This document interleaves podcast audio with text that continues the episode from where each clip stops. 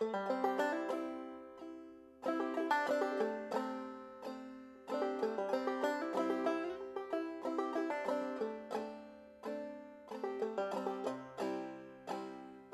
and child, come with me. Sisters young and old, now we see.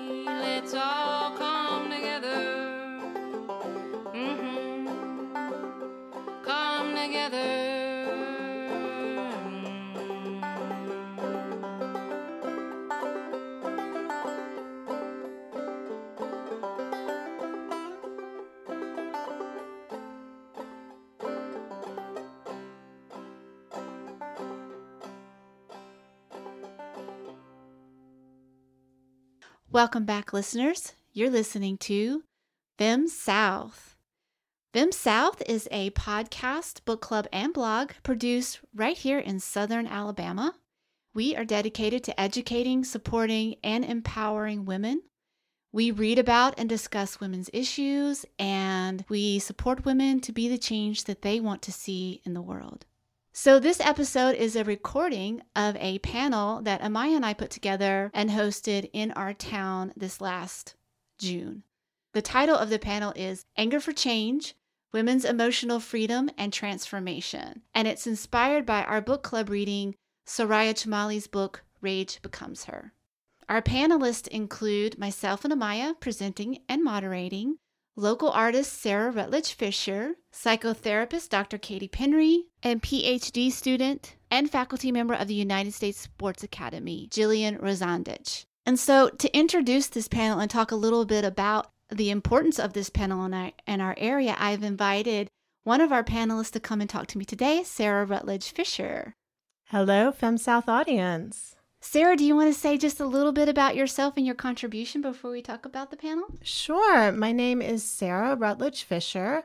I am a local artist here in South Alabama. I'm also a writer and an advocate for LGBTQ plus issues uh, here in this area and in uh, our country in general. And we're actually really excited to have Sarah on board as one of our Fem South members, producers, supporters, all around contributors. So, Sarah, what did you think about your experience with this panel discussion? Well, I thought it was so exciting. It was really energizing to be in a room full of women who were all there to openly talk about and discuss not just anger and not just the need for change, but women's anger. Yeah, I agree with you. I mean, one of the things that I took away from the whole month of activities that we did, but definitely this panel, was that women actually are angry in our area and there's much to be angry about, right?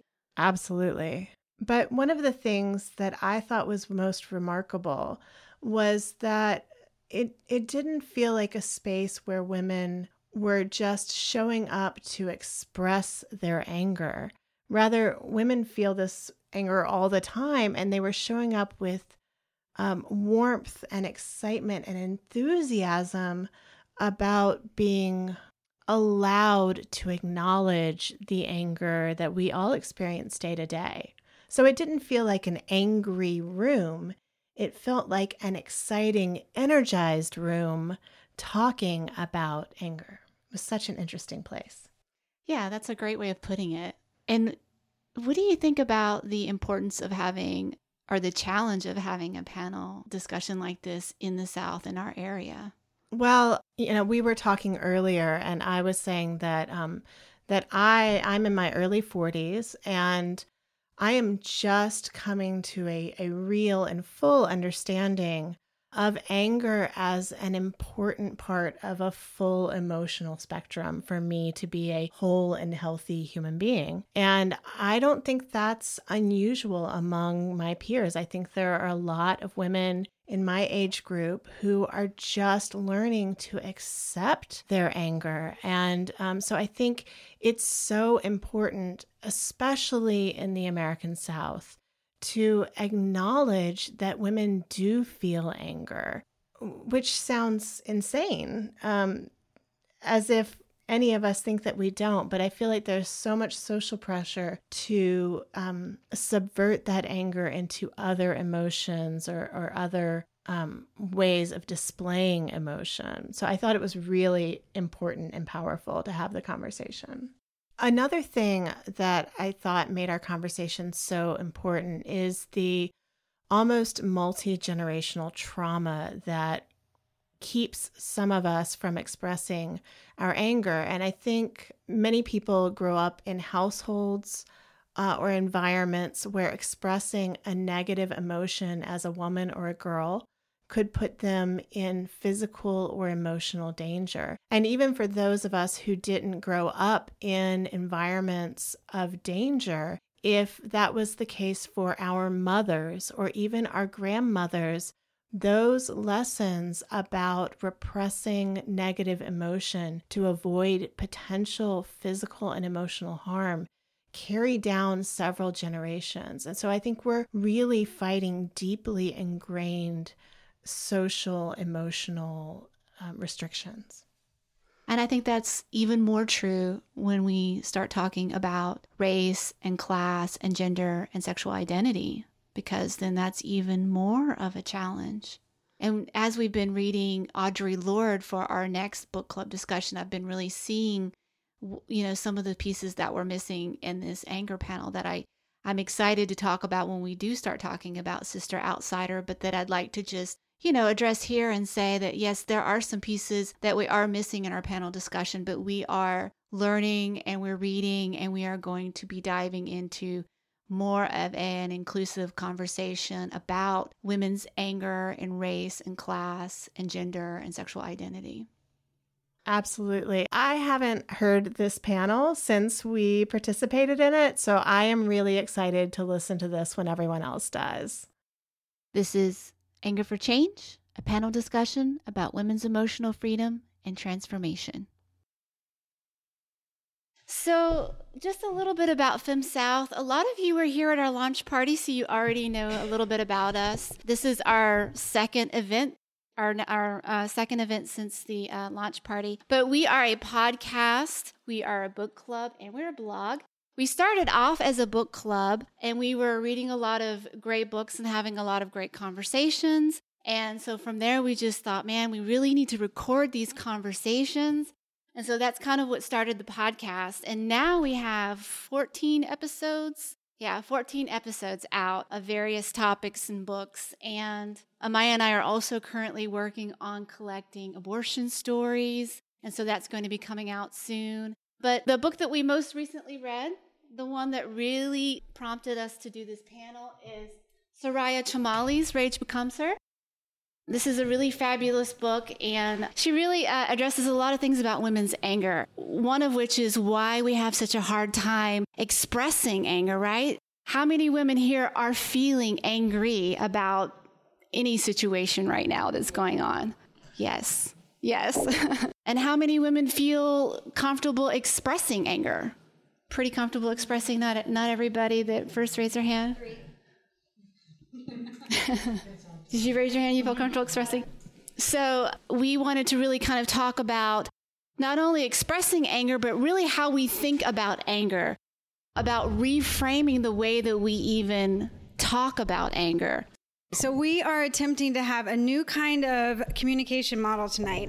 We're going to ask for you to try to be radically present. So, what does that mean? Tune in to who's speaking not thinking about what our responses are going to be next, but really listen. What is it like to really listen to the people that are speaking? Tuning in, communicating from the body and from the heart. Compassionate communication, attentive listening, practice being concise, something that Lee and I really need to work on. Allow for silence, allow for others to speak, and allow for mistakes. It's okay if we make mistakes. We're all just doing this for the first time. I mean, this is this is sort of unprecedented what we're doing and we're going to make mistakes and that's okay. And hold difference in kindness. We're going to have different opinions and that's okay too. Can we hold our differences in kindness? All right. So what is anger? I'd like you to tune in real quick to your own systems in your own life and think about how do you manage anger in your life? What does anger feel like to you? How do you receive anger? How do you express anger? Is it toxic? Is it acceptable? Is it unacceptable? How are we dealing with emotions, especially anger? We've, we've come from a culture that has favored one type of expression positive emotions, especially in the New Age spiritual communities. Positive emotions, good emotions, light emotions, things that make me feel expansive, things that make me feel pleasant. But that's only one side, one expression of what it means to be human. There's a whole nother type, a whole nother approach to emotions. Oftentimes they've been labeled bad, negative, heavy, dark, contracting, unpleasant. So they have negative connotation. But really, all emotions are are energy in the body. So emotion is the, I think, Latin uh, root of emovere, which means to move. So emotions are really just energy in the body that needs to move. There's no good or bad, it just is. Now, some emotions are a lot of energy, and so they're difficult for us to hold, but they need to move. So point of, point is, if we start reframing emotions and we start looking at them as just energy in the body that needs to move, why do we favor one type of expression over the other? And can we start to shift that so that we can hold anger in a different way and actually move through it and use it to fuel change? so, all right, so what do we do instead of allowing emotions to move through us? Yeah. We, we fall into our addictive patterns food, alcohol, television, sex. Any others? Shopping. What's that? Sheet cake. Sheet cake. exactly. Baking. Yeah. Cleaning. All right. So we, we're going to go into a little bit of the history of women and anger because I think it's really important once we start looking at emotions in the body to put it into a historical context. So I'm just going to do this briefly. This could be a whole nother talk, but I wanted to briefly discuss the loss of the goddess. So we're looking here at three figurines, all different depictions of the goddess. And before patriarchy, there was a general worship of the mother goddess, the creator of life. Earth, really, it was Gaia. And looking at mythology, we can start to see how the goddess was replaced by the gods. So, this is the shift. This is the start of patriarchy. And this is really important because why are we angry? Well, because we have had thousands of years of oppression under patriarchy. And we're not even aware, some of us, I wasn't for, for, for sure, I wasn't aware until I started studying mythology in graduate school, that there is incredible subordination and oppression of women in these mythologies. These are three myths that I, as a child, I never knew what they were really talking about. But as a graduate student, I started seeing, oh my gosh, okay, Athena right here, Athena is born out of the head of Zeus. So Athena no longer needed a mother to be born into the world. Zeus replaced Gaia, the great mother, and now Zeus was bearing children. This middle image is of Persephone being abducted to the underworld by Hades and raped. This is actually a rape myth. Pretty shocking. So, rape becomes normalized in our mythologies. This third one is Medusa. Does anyone know the story of Medusa? Right, snakes in her hair, but why does she have snakes in her hair? Well, I just learned this actually. So, what happened was Medusa was raped by Poseidon in one of Athena's temples. Athena found out and punished Medusa, not Poseidon. She punished Medusa by turning her hair into snakes. And then anyone that Medusa saw would be turned to stone. And so she had to hide out in a cave. And then, of course, as the myth goes, everyone was on this mission to slay Medusa, chop off her head, and bring it back to the gods, right? So, another rape myth where rape was normalized. And then, of course, what happens after the mythologies, we have the greatest myth of all, which is a male dominant religion. And it's not just Christianity, we have male dominant religions, you know, worldwide. And it's really interesting, right? Why is God male? Why is that? What would it look like if God was female? Most of us don't even question that. And I'm not saying that it should be that way. Actually, I just want to plant this seed before we move on. I believe, and I'll, I'll bring it to emotions in a second. I actually believe that God is the union of the masculine and the feminine, the divine, the great mystery, universal consciousness is the union of the masculine and the feminine. Jesus and Mary represented that so beautifully. But then what happened? Where did Mary go? Jesus rose, Mary, prostitute. What does this have to do with emotions? For so long, we have favored one type of expression. Patriarchy meant males were in charge. Patriarchy meant males wrote the, the guidelines, our history, what it means to express emotions. So as we start to reframe anger, can we see a union between the good and the bad, the dark and the light, the masculine and the feminine, and start to bring those together in wholeness? So, just building upon what she was talking about with the goddess and the fragmentation of the goddess and the refocusing, women are left out of basically the building blocks of society. But literature, when women get access to literature, it's a huge transformation for us. But it takes a while. And in the beginning, women's emotionality is trivialized in literature. So, in the beginning, when women are starting to write, well, first of all, it's only a selected women, nobility, women with some kind of means to access literature in the first place. But when and women are starting to write, their emotions are trivialized because women's emotionality is not a serious academic pursuit for men, right? And so women's writings are also very different, right? So women are writing diaries and notes and letters, so it's a different kind of print. So they have a different way of expressing themselves, but it's not just that they have a different way of expressing themselves, it's what they have accessible to produce in the world.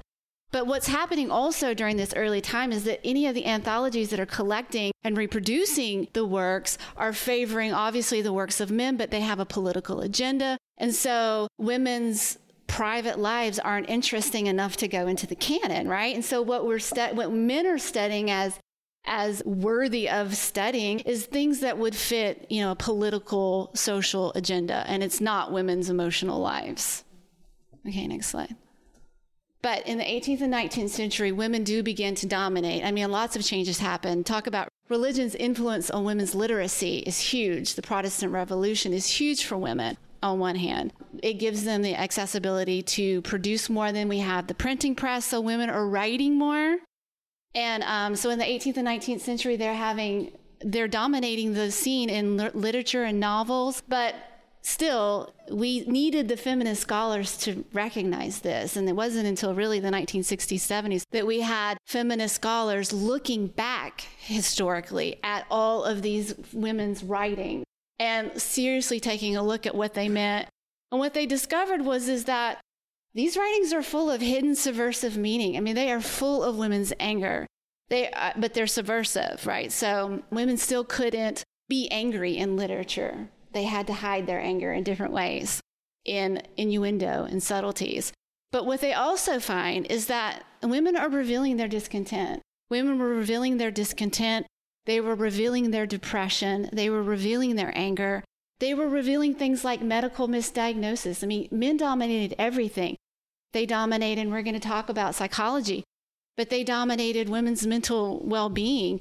And so they were, we have lots of um, examples in literature where women are talking about basically being diagnosed with hysteria or even like postpartum depression not being taken seriously and then having to have medical treatments that were not conducive at all to a woman's actual recovery most medical treatments were isolating the women. So then when we get into women's isolation, but then we also see in this literature that women are the voice of activism. They're writing about anti slavery, they're writing about anti colonialism. They're the ones who are writing on behalf of the marginalized, the underprivileged people. They are expressing the problems through their writing.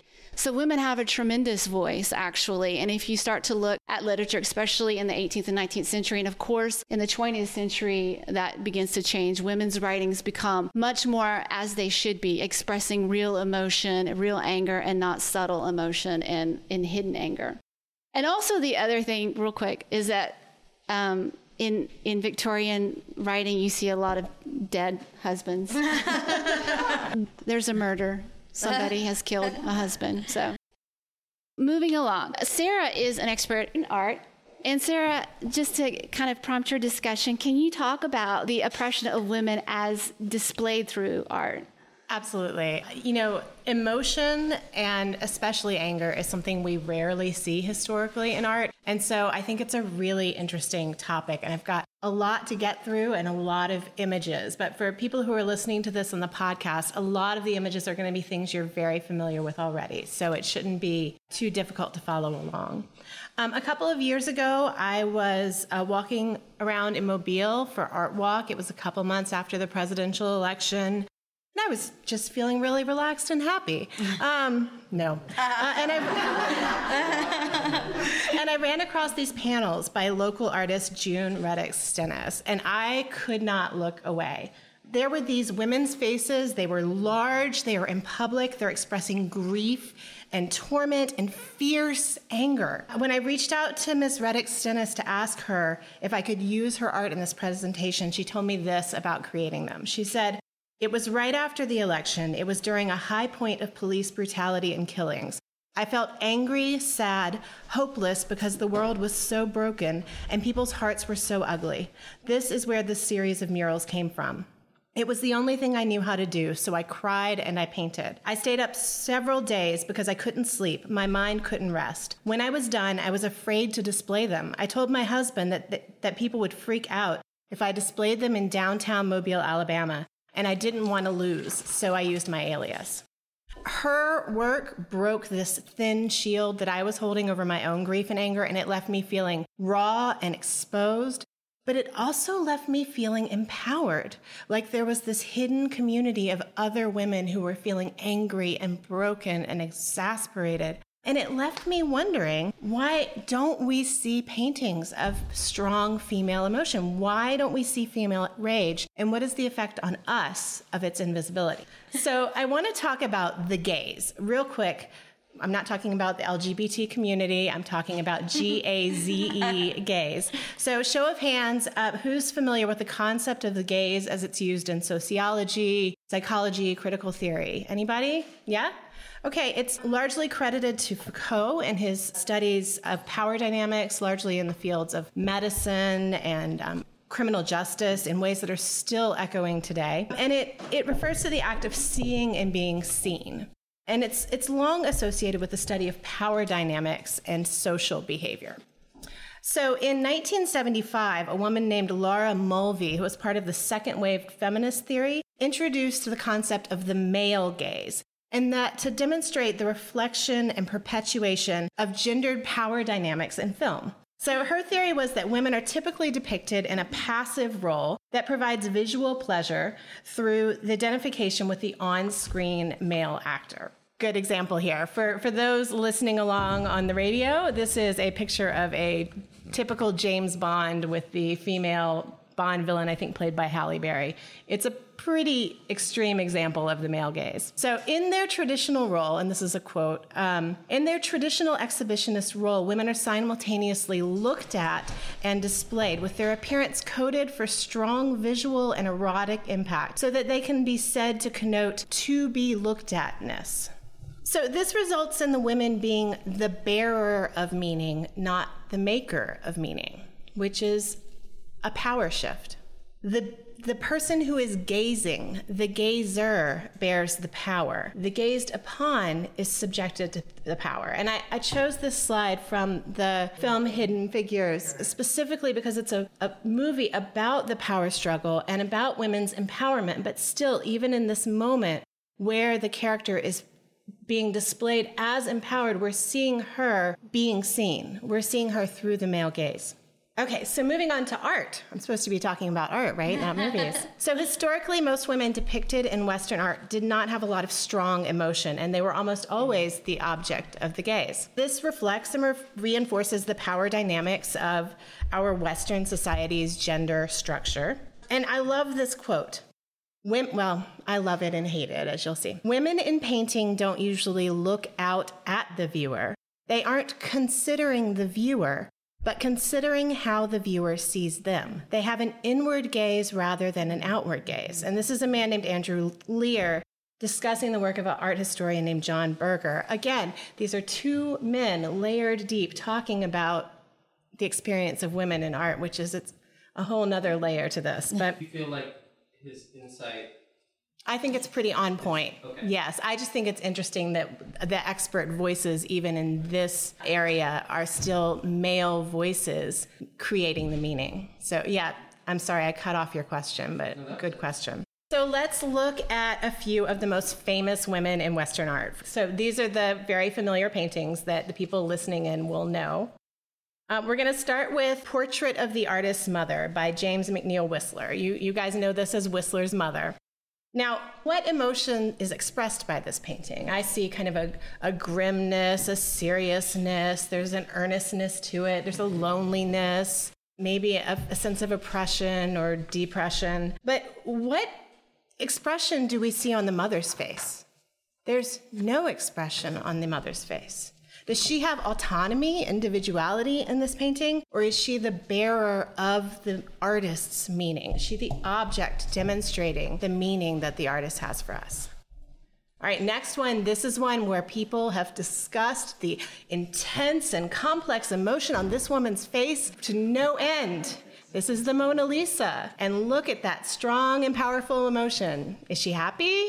Is she angry? Is she bored? Her emotion is so subtle, we don't even know. Is she considering the viewer or is she considering how the viewer sees her? This is for you to decide. I, there's no right or wrong answer here. Is she the maker of the meaning or is she bearing the meaning that the artist or the person gazing that we're embodying as the viewer put on her? Okay, this is Vermeer's Girl with a Pearl Earring. She's almost looking at the viewer, not quite, but almost. She looks vulnerable to me, uncertain, a little afraid. Is she considering the viewer? Is she thinking what her thoughts are about the person she's looking at? Or is she look, looking at the viewer and considering how she's seen? Mm. All right, maybe we need something more modern, right? So let's look at Picasso, such a well known feminist. I'm sorry, my sarcasm isn't yeah. clear. I'm underlining um, but you know, maybe it's a lack of modernity. But no, we look at Picasso's portrait of Dora Maar, and she has two different perspectives displayed on her face, and they both say, "Oh, are you looking at me?" right? I mean, I, I think it's a fair argument to say that she looks like she's considering how the viewer sees her. Okay, wow. so so can it even be done? Is this just what happens when you have to hold your face still?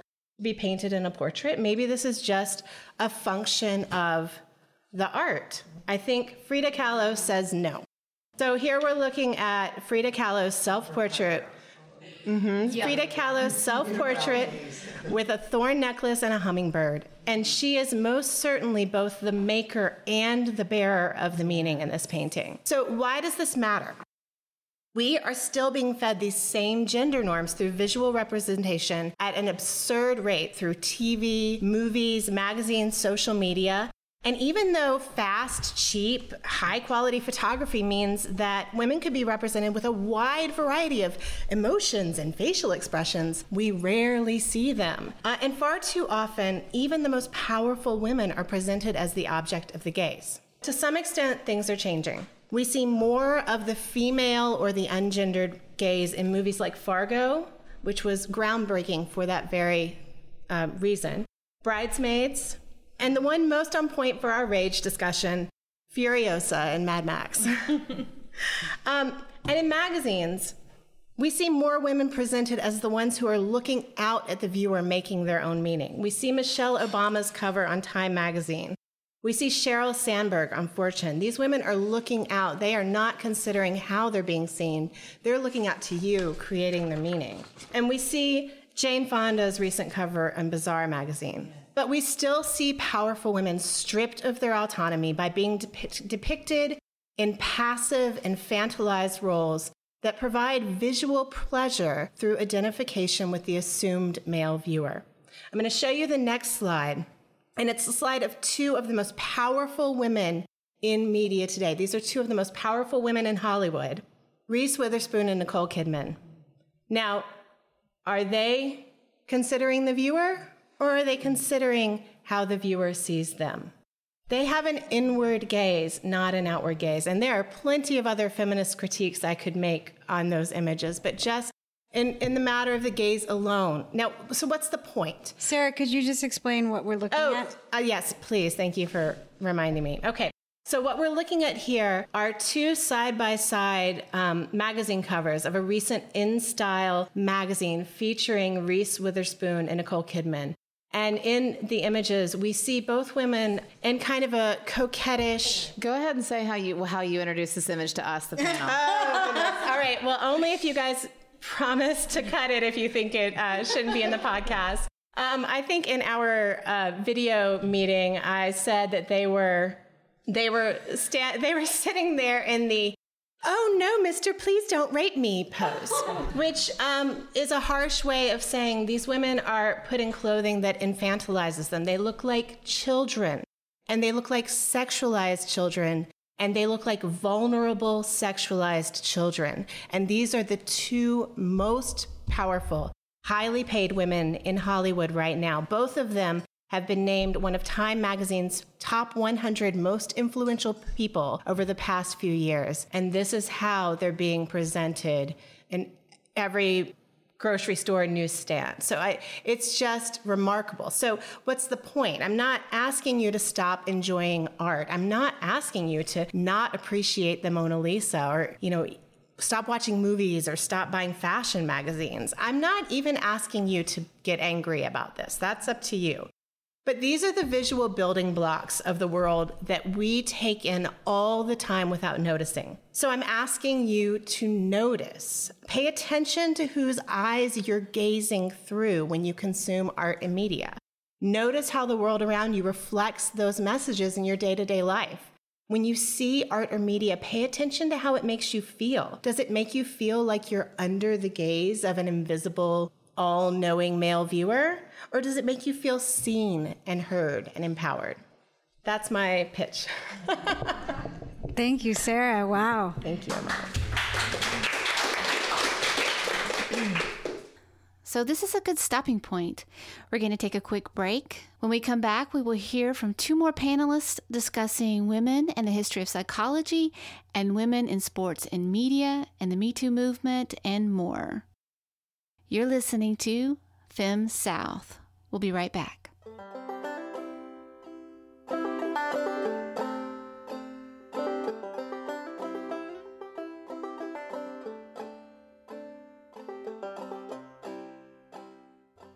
Welcome back, listeners. You're listening to Fem South. In case you don't know, listening to Fem South for the first time, we are a podcast dedicated to demystifying the feminist movement in the South and bringing the South into a more open, inclusive dialogue. You can subscribe to our podcast on iTunes, SoundCloud, Spotify, Google Play. You can subscribe to our newsletter and our blog by going to our website, www.femsouth.com. And please, please, please follow us on Instagram, follow us on Facebook, join our private Facebook book club group, and get into the conversation with us. So, now back to our panel discussion entitled Anger for Change Women's Emotional Freedom and Transformation, inspired by Soraya Chemaly's book Rage Becomes Her. I do want to warn listeners that because this is a live recording during our panel discussion, we have some microphone issues that I couldn't completely clear out after editing this podcast. So please bear with us with the microphone. It only lasts for a few seconds, but we didn't want to delete it altogether because we felt like it was really important to hear what Dr. Katie Penry had to say. Okay, so we're moving on to women in psychology. Dr. Katie, this one's for you, just to give you a question to prompt it. So, while it was a step in the right direction, psychology was still created by men and from a culture that oppressed women. So, can you talk about anger and women's emotionality in the field of psychology, i.e., the treatment of hysteria, the vapors, women's sexuality, anatomy? Yeah. So um, she did such a good job having slides. I've never felt like, oh my gosh, I needed slides. But the truth is, this whole conversation is in some way about psychology, and I feel like my my position on the panel really is just to kind of keep us grounded in that that direction and to field questions. So.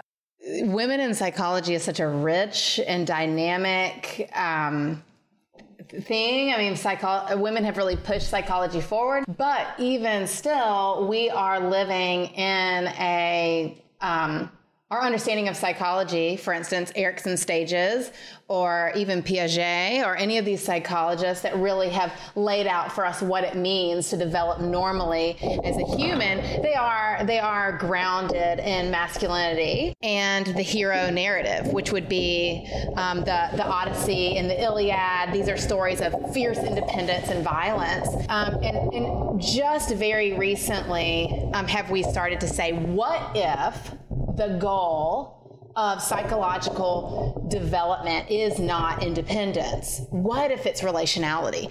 And that is just such a very, very new question that there really is, the writings even are really quite shallow. Um, not shallow, they're all brilliant. Uh, there's not a lot of them. The stack is small. Um, and so uh, I think that women in psychology that's one of the big questions on the table now is how do we develop a, an epistemology that or like an understanding of the human that is feminine? You know how do we understand difference? Um, how do we even ask that question? You know are men and women the same? These are the questions i get fielded a lot um, do women have as much anger as men? Do men have more anger than women? Those are questions. You know, what are the differences there?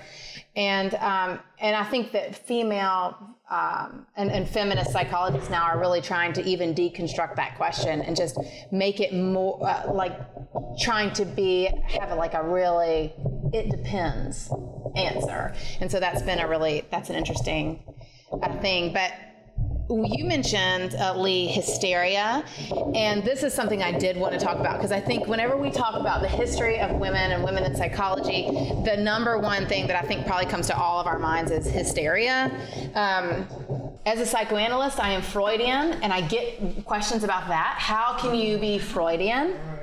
and be a feminist. Like people here, I wish I want to know what's on your mind. Whenever I say I'm Freudian, you're like, oh my God, how can you be Freudian feminist? Are you thinking what? Are you talking to me or Either one of you, yeah. Well, I was a therapist. Yeah. Okay. So Freud, to me, I feel like. Freud is so brilliant, and I can so still just absolutely love the man. But let me tell you a little bit about Freud and hysteria and like Charcot and the history of their understanding of women is that um, you know, they're hysteric, and then that's probably because in, in, Freud's. Well, let me start from the beginning. Let me. How do I even begin this? So, hysteria is like a catch-all for everything weird and mysterious about the woman, and it's grounded in the uterus, and so they're going to call it hysteria. So Freud digs in, and Freud's like, Freud and Charcot in France, and this is like the revolution, the third like republic, and we're going to over finally overthrow the papacy, and we're going to create a secular republic, and we're going to be this. And so they need men of science and the Enlightenment, and they need to make it. Uh, they need to, and and one of the great battlegrounds is women and women's mental health. What we're going to do is we're going to we're going to take we're going to liberate the women from religion, and we're going to investigate them as scientists, and that's how it is. And so, so they're going to say the, the papists say that you're demon possessed and that this is all um, uh, religious, his uh, overwhelm, and you're just, you can't, you're consumed by religiosity or the, a spirit of some kind. And we're going to say, no, it's not that. It's something else. And we're actually going to study them. And, and you know what? There is something so brilliant and wonderful and like Freud's paper on hysteria is so beautiful and gentle and respectful, and especially kind of birthing out of the French Revolution and the Enlightenment. You'd never seen anything like it whenever Freud wrote this paper. I mean, it was like he was for the first time sitting down and just listening to women. And here's what women were saying I've been raped since the time I was a little girl over and over and over. In fact, it happened so many times that by the end of it, Freud said, I can't even believe it. You must be making it up. And this is why people hate Freud. It's because at some point he makes a turn and he says, "It, you know what? They're not only are they making it up, they must desire it." Uh huh. And and so the the study of hysteria kind of ends there. You know, you have birth, uh, Anna O, his famous Anna O, and it's so respectful and brilliant and lovely. And Bertha Pappenheim, who is Anna O, she's liberated from hysteria and her blindness and all of these conversion disorders that were rooted, of course, in just constant and overwhelming sexual assault and abuse. And she births like this beautiful feminist movement in Europe. But um, after Anna O, then his next paper he publishes is just kind of eventually, essentially Freud and her, Dora, fighting him, trying to convince her, you wanted this, didn't you? And then the, you know, uh, the, the enlightenment turns once again on the woman. And I love this story. And the only reason I tell the story is because even though the Me Too movement feels really good and it feels like we're finally like being seen and we're kind of like having this moment, it can end because it ended then the Enlightenment and those men really started giving women a stage, and they were even bringing them on stage, and they were giving them these big public appearances and asking them to tell their story, the story of sexual assault. You, can you guys believe that these women have been sexually assaulted since they were kids? And Freud saying, and every woman I talk to, this hysteria is not a psychosis, it's a manifestation of her ongoing trauma, the trauma perpetrated by you guys. And, and they said, no, and then so Freud said, for the sake of my career, I'm going to wrap that up and we're going to just get on down the road. And he did. And he did until the third, the second major trauma movement, which was shell shock. And shell shock looks a whole lot like hysteria.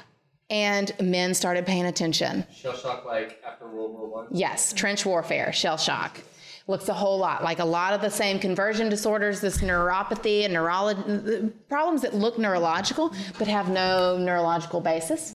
Um, shell shock, just good old fashioned PTSD. And people, and then so the men are saying, no, no, no, no, no, don't lock me away. Don't call, just call me crazy. Treat me, treat me.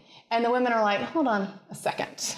Um, you're telling them this is real and this is war trauma and this has a root. And then all of a sudden they started eventually, but again, we see an advancement of women's theory, an advancement of the seeing of women really uh, like being pinned on an advancement of men. I mean, we finally started like, you know, seeing this. And then so after the shell shock study, and they started compiling this research of here's what trauma looks like in the body. And you know what? Let's revisit some of these hysteria studies because maybe there is truth. Maybe women are being traumatized over and over and over again. So they reopened that case in the 70s. And just in the 70s, like 1970, was when this case did. They did. They they got. They took 900 two-hour conversations with women and found that one in four women had been raped. One in three women had been so- sexually assaulted as children and their symptoms are the same as your shell shock. And here's what trauma looks like, okay? And then and then they started like, okay, we're to have rape centers, and we're to um, uh, start really treating these women like they really have had a real experience. And so, if I, you know, talking about the history of rage and hysteria, and I would say women have been angry for a very long time and only very, very, very recently has anybody heard. It was 1973 whenever they first started having a conversation in America about let's actually call rape violence. Until then, it was just a sex act, just a sex act. And so people say, how can you be Freudian and be a feminist? I can be Freudian and be a feminist because at least he listened. And so even though he didn't have this like Promethean moment where he just moved the whole culture and everybody went with him, uh, the, the culture and the politics weren't ready. They weren't. And and I love the fact that he was grounded in something archaic by his culture. Even a brilliant mind like Freud, he couldn't push forward and say, guys, no, this is really trauma. He had to get kind of stuck in his way. And, and ultimately, he, he let women, he really listened. And, you know, because he listened, guys, I think that women stopped getting raped at like all the time. Because for the first time, and this is like 1880s, 1890s, was the first time in at least our modern history that um, men started being afraid that women were going to speak to somebody and say, tell a story. That is not that long ago. And Freud did that for us. So yeah, the women of uh, anger. Okay, I'm off the tra- I'm off the rails now. no, thank you, Katie. And yeah. could you just repeat that again from a psy- psychology perspective? Why are women angry? You said it beautifully just a second ago. Because we've been raped for a few hundred thousand years. no, because seriously, like one in four women being raped, whenever this first came out, one in four women. And that is because nobody listened and because the stories weren't being told. And we have to just keep telling those stories. It wasn't until 1970 that somebody said, I'm listening. I'm listening in a way that's going to make change. That's huge. So huge. And this is a great segue into what Jillian's speaking about. Yeah, absolutely. I think that provided um, some great context for where we are now. I don't think there's anyone in this room that hasn't heard of Me Too or Time's Up. And so I'm going to be talking to you about the plight of women now that are existing in male dominated spaces. And so I've worked in TV and movie production, and now I work in sport. And something I've noticed about both of those fields is they kind of feel like the final frontier of not really having a dedicated HR department. It's kind of the wild, wild west of anything goes. And for a long time, that's just the way it was. They were very late in the game of coming up with a very vocal, outspoken movement. I think we've seen that through um, Me Too. We've seen that through the U.S. gymnastics team speaking out against uh, their team physician, Larry Nassar, for sexual abuse. And yeah, in a lot of ways, if we look at contemporary existence, we live in an age where women can be CEOs of Fortune 500 companies, tech powerhouses. Uh, they can be the highest paid showrunners in Hollywood, Shonda Rhimes.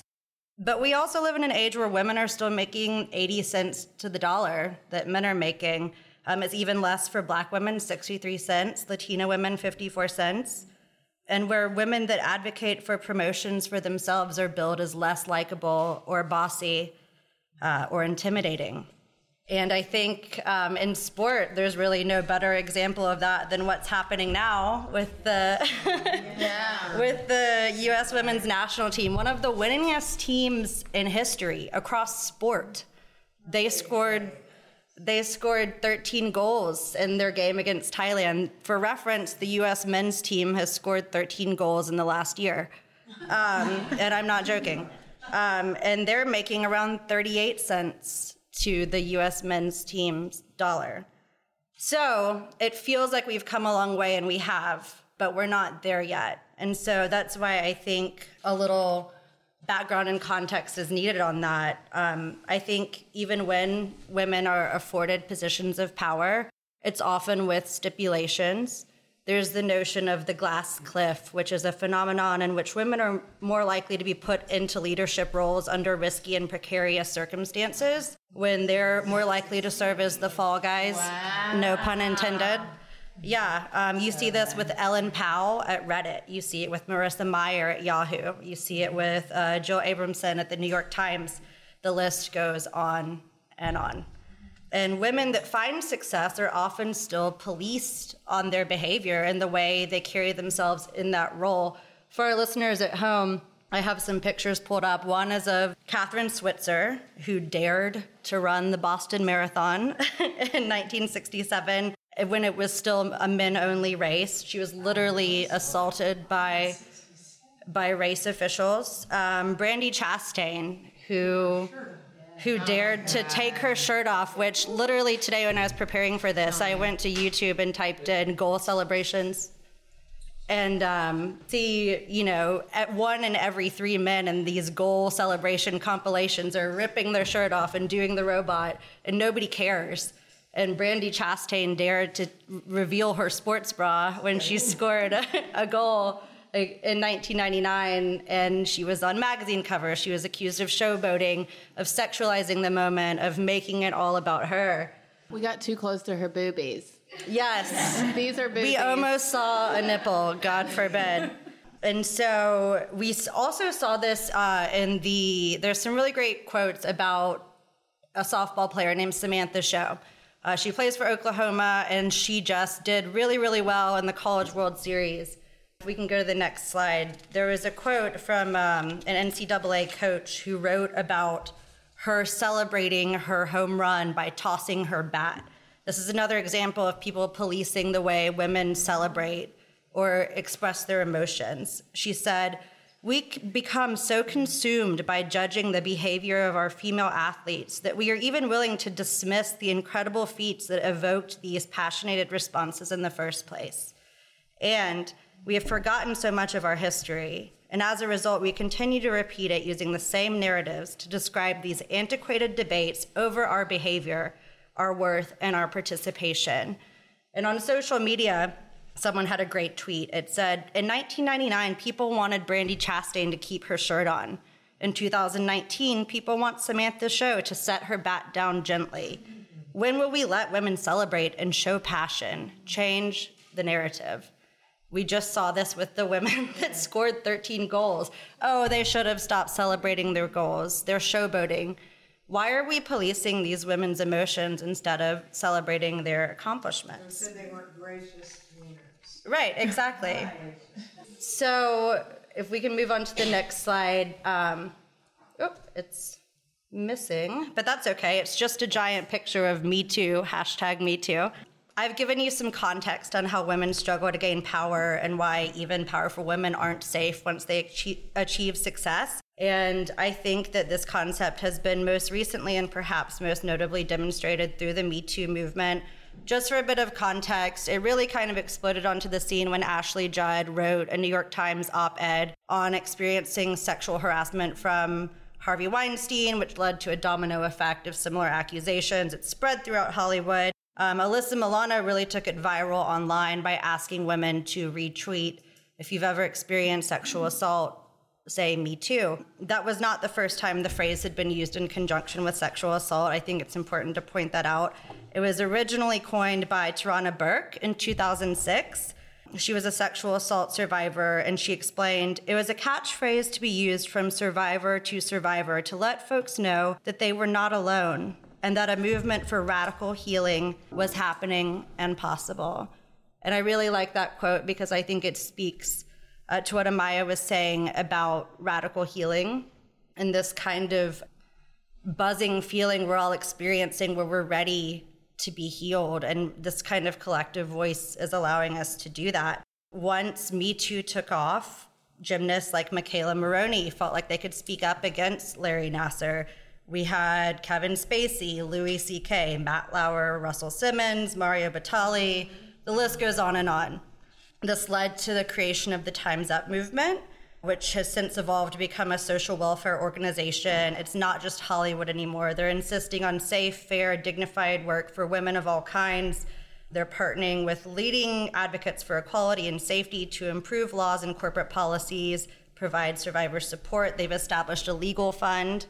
And the Me Too movement has really gone on to permeate nearly every existing employment sector. It's in military, music, academia, medicine, science, journalism, government, religion, and it's manifested itself through women's marches. How many of us have participated in a women's march lately? I know I have participated in a few. And it's not been without its own backlash. There's been, you know, um, criticisms that it's been whitewashed or co opted by white feminists. Notable spokespersons for the movement, like Asia Argento, have been accused of abuse themselves. I think anytime a movement balloons as quickly as Me Too did, there's there's going to be backlash like that. And so I feel like as um, a younger woman entering into a career, I always say, okay, it's helpful to know all of this stuff, but like, what do I actually do? Like, there's no guidebook for me to know how to handle myself in these situations necessarily. I'm kind of just figuring it out as I go. I know what we have to be angry about, but I don't know what to do with that anger. And so I wanted to offer some actionable advice that I've found from women that have mentored me. And it's to ask tough questions. Don't be afraid to speak up when you see injustice. Uh, don't become complacent about the inevitability of gender progress in the workplace. Find a mentor. It's not always as, sim- as simple as just going out and finding one. Sometimes it's just finding a woman you admire and asking her to have coffee and seeing how that relationship develops. Support other women, help each other up. We all want to see each other win. We want to celebrate each other's successes. Getting each other to the table means we can save a seat for everybody else. Invest, not just monetarily. I think um, that comes from a place of privilege. And if you have money to invest, you should. Women invest way less than men do but invest in your education. There's there's free a multitude of free courses you can take. Invest in your health and identify barriers to entering a male dominated industry. Look at the areas where women aren't uh, achieving as much success as their male counterparts and maybe figure out why that is and see what you can do about it. Take BS judiciously so I feel like as a woman in a man's world, you're going to have to put up with a certain amount of shit. Sorry, you can censor that out if you need to. Um, but if you put up with all the shit, then you're going to have to take it forever. So be sure to pick your battles, but and be diplomatic, but do no harm, but take no shit. And if you want, if you want more practical skills, join a hacker space, take an online course in coding. Like n- now more than ever, we live in an age where we have all of these things available to us. So it's an exciting time to um, better yourself. And I think those are functional, conducive ways in which we can channel this anger and frustration of what do I do? Thank you, Jillian.